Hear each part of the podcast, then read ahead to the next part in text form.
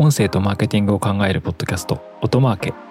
この番組では音声を活用したマーケティングや音声配信音声に近い領域の広告やアドテクコンテンツについてお話ししていきます。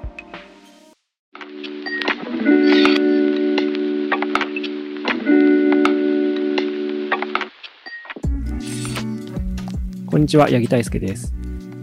高橋哲司です。はい、えー本日は、あの、1月の最後の週にですね、インタラクティブ音声広告という、プレスリリースというか、あの、新しい広告商品、取り組みが、まあ、公開されていて、これについて話していきたいなと思います。はい。ラジオトークさんですね。はい。まあ、ラジオトークなんですけど、プレスリリースは自体は、えっ、と、ラジオトークと、あと、リクルートスマイカンパニーさん、これは広告主ですね。広告主と、はいあと、博報堂 DYMP から出てました。うんうんメディアパートナーズ。はい。で、これだけで何の話なんだって話だと思うんで、端的に言うと、あのインタラティインタラクティブ音声広告、双方向ですね。双方向の、まあ、会話型音声広告の配信を日本初であの出稿を始めたよっていうリリースです。うん。うんうんうんうん。なんかリクルートスマイカンパニーさんなので、えっと、スーモですね。スーモに関する広告。そうではい。スーモの音声広告をラジオトークに出稿したっていうニュースなんですけど、まあ、打ち出し方としてはその、音声のみのやり取りで双方向にコミュニケーションする日本で初めての広告システム、インタラクティブ。音声広告だよって言ってます。まあ、インタラクティブ広告の中で動画とかバナーとかある中での音声フォーマット版。で、中身はじゃあどう変わるかっていうと、例えば、この番組をお楽しみ中のあなた、今どんなお部屋に住んでますか？みたいなことに対して、はいかいいえで新しいお部屋を探すのに興味がある方、いらっしゃいませんか？はいかいいえでお答えください。どうぞって言って、はいって言うと、興味に合わせた広告が流れるみたいな、その、一方的に全部が流れてくるわけじゃなくてっていう中身なんですね。うん。まあ、要はだから、クリックする、しないみたいなのを、はいかいいえで答えましょうっていうことです。これだけまあまあ原始的なんじゃねえかっていう。まあ確かに、まあそうですけども。まあ面白いですよね。これれ結構、あの、黎明期っていうか、まだ原始的な感じですけど、良くなると思いますよね、はいどんどん。まあでもそれこそ我々が配信在庫を扱ってるあの Spotify とかも、まあポケットに入ってるとバナーが出ないみたいな。あババナーが出ないっていうか、バナーが出ないというよりは見れないというか。まあ普通その音声メディア聞いてる人ってながら聞きしててイヤホンだけ耳についてるっていうのが当たり前になってくると、やっぱ声で答えられた方が便利ですよね。だんだんあの今、お我々のその放送でも、クラブハウスとかの話しましたけど、はい。あこれの課題って、そのイヤホンにマイクついてなきゃいけないんですよ。ああ、まあ確かに。答えられる環境じゃないと、回答拾えないんですけど、多分そういう環境下にある人も増えるだろうなとは思いますよね。あの、暇な時にイヤホンつけたりすぐ喋れる状態になってるみたいな人が。はいはいはいはいはい。そうで、これはまあ、ですね、そういう人だったら、やっぱり、あのーまあでも、そうですね。今、急に確かに流れたらびっくりしますよね。これ前提を知らないで。広告流れて止まったとか。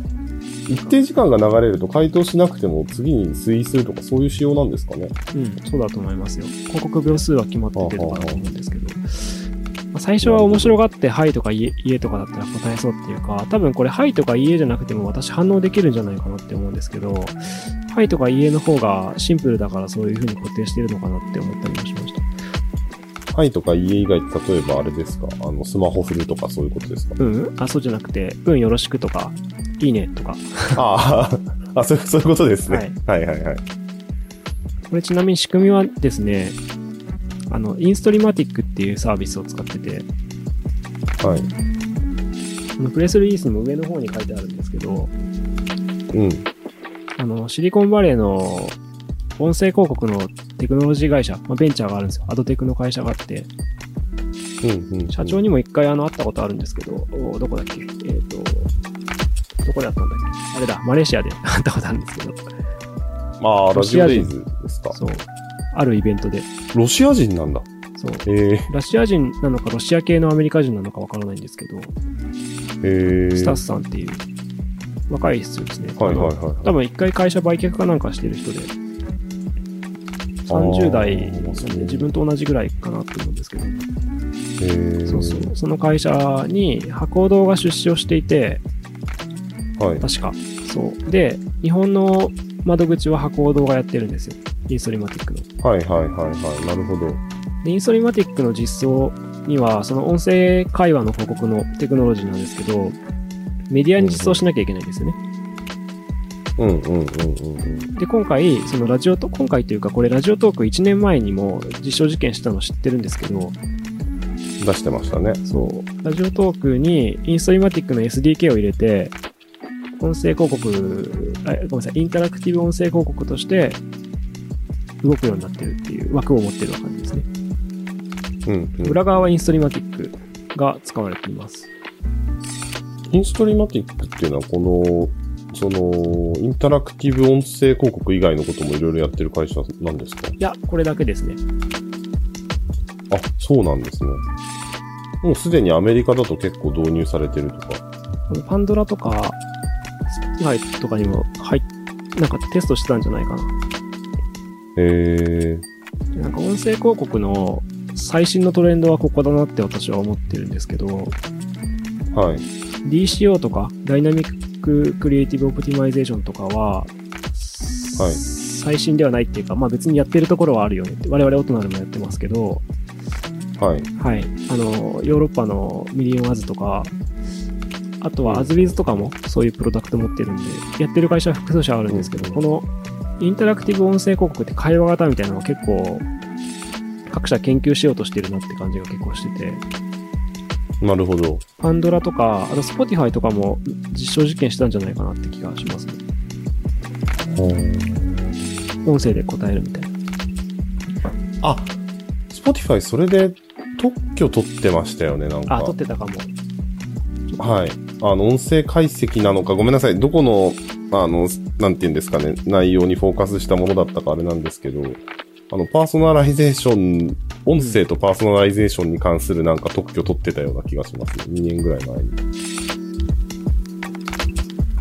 この双方向会話なるほどね。会話をするインタラクティブ音声広告。まあ名前がちょっとわかりづらいですけど、インパクトあるリリースですよね。が結はい構音声広告の最新技術のトレンドかなっていう感じです。音声がいいのは、結局一番原始的なコミュニケーションじゃないですか。人間が多分生まれてから、は身振り手振りで、こう、やるか、声しかないんですよ。コミュニケーションって一番原始なものって。うんうん。でその一番原始的なものをテクノロジーで広告で、しかも回答者も声でっていうのは結構面白いっていうかいいなって思います。今多分まだ、うんはいといいえみたいなところが限界だと思うんですけど、うんうん。今後普及していったら面白いですよね。クラブハウスみたいなサービスが流行ったら、多分みんなずっとイヤホンつけてる時間、なんか伸びるだろうし、うん。なんかインストリマティックのあまあのもうこ、デモ動画だと、コーヒー屋さんの事例が出てくるんですけど、はい。なんかあなたにぴったりのコーヒーが今この近くにあるんだけどどうみたいな。はいはいはい。そう、やっぱそういうことですよね。その、もう広告というか、レコメンデーションっていうか。情報教えてって言うと、詳しい情報届くみたいな。はいはいはいはい。本当にそれがまあ進んでいくと、広告が嫌われ者じゃなくなるっていう。すごいシームレスですよね。このイヤホンとか、耳と、耳の体験からすると分断されないというか、うん、うん、うん。気になる音が流れてきたら手元の携帯見てクリックしてとかって、やっぱなんか何工程かあれですけど、うん、うん。ふんふん鼻歌歌って音聞いてたら答えられたから、いや、いらないよっていうか、あ、いいな、欲しいっていうのって面白いなって思いますね。なるほど。な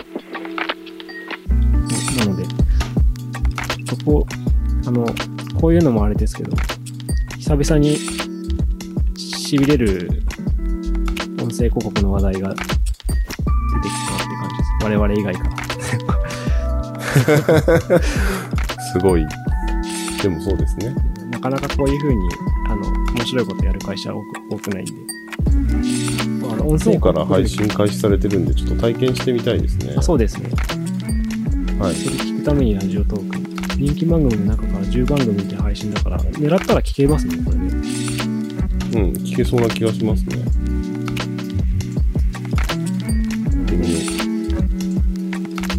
まあ、我々も、あの、この、インタラクティブ音声広告は何か一緒にできることがあるかもしれないので、う。はい。ちょっとまた模索していきたいなというところですね。ぜひ、はい。引き続きやっていきましょう。はい。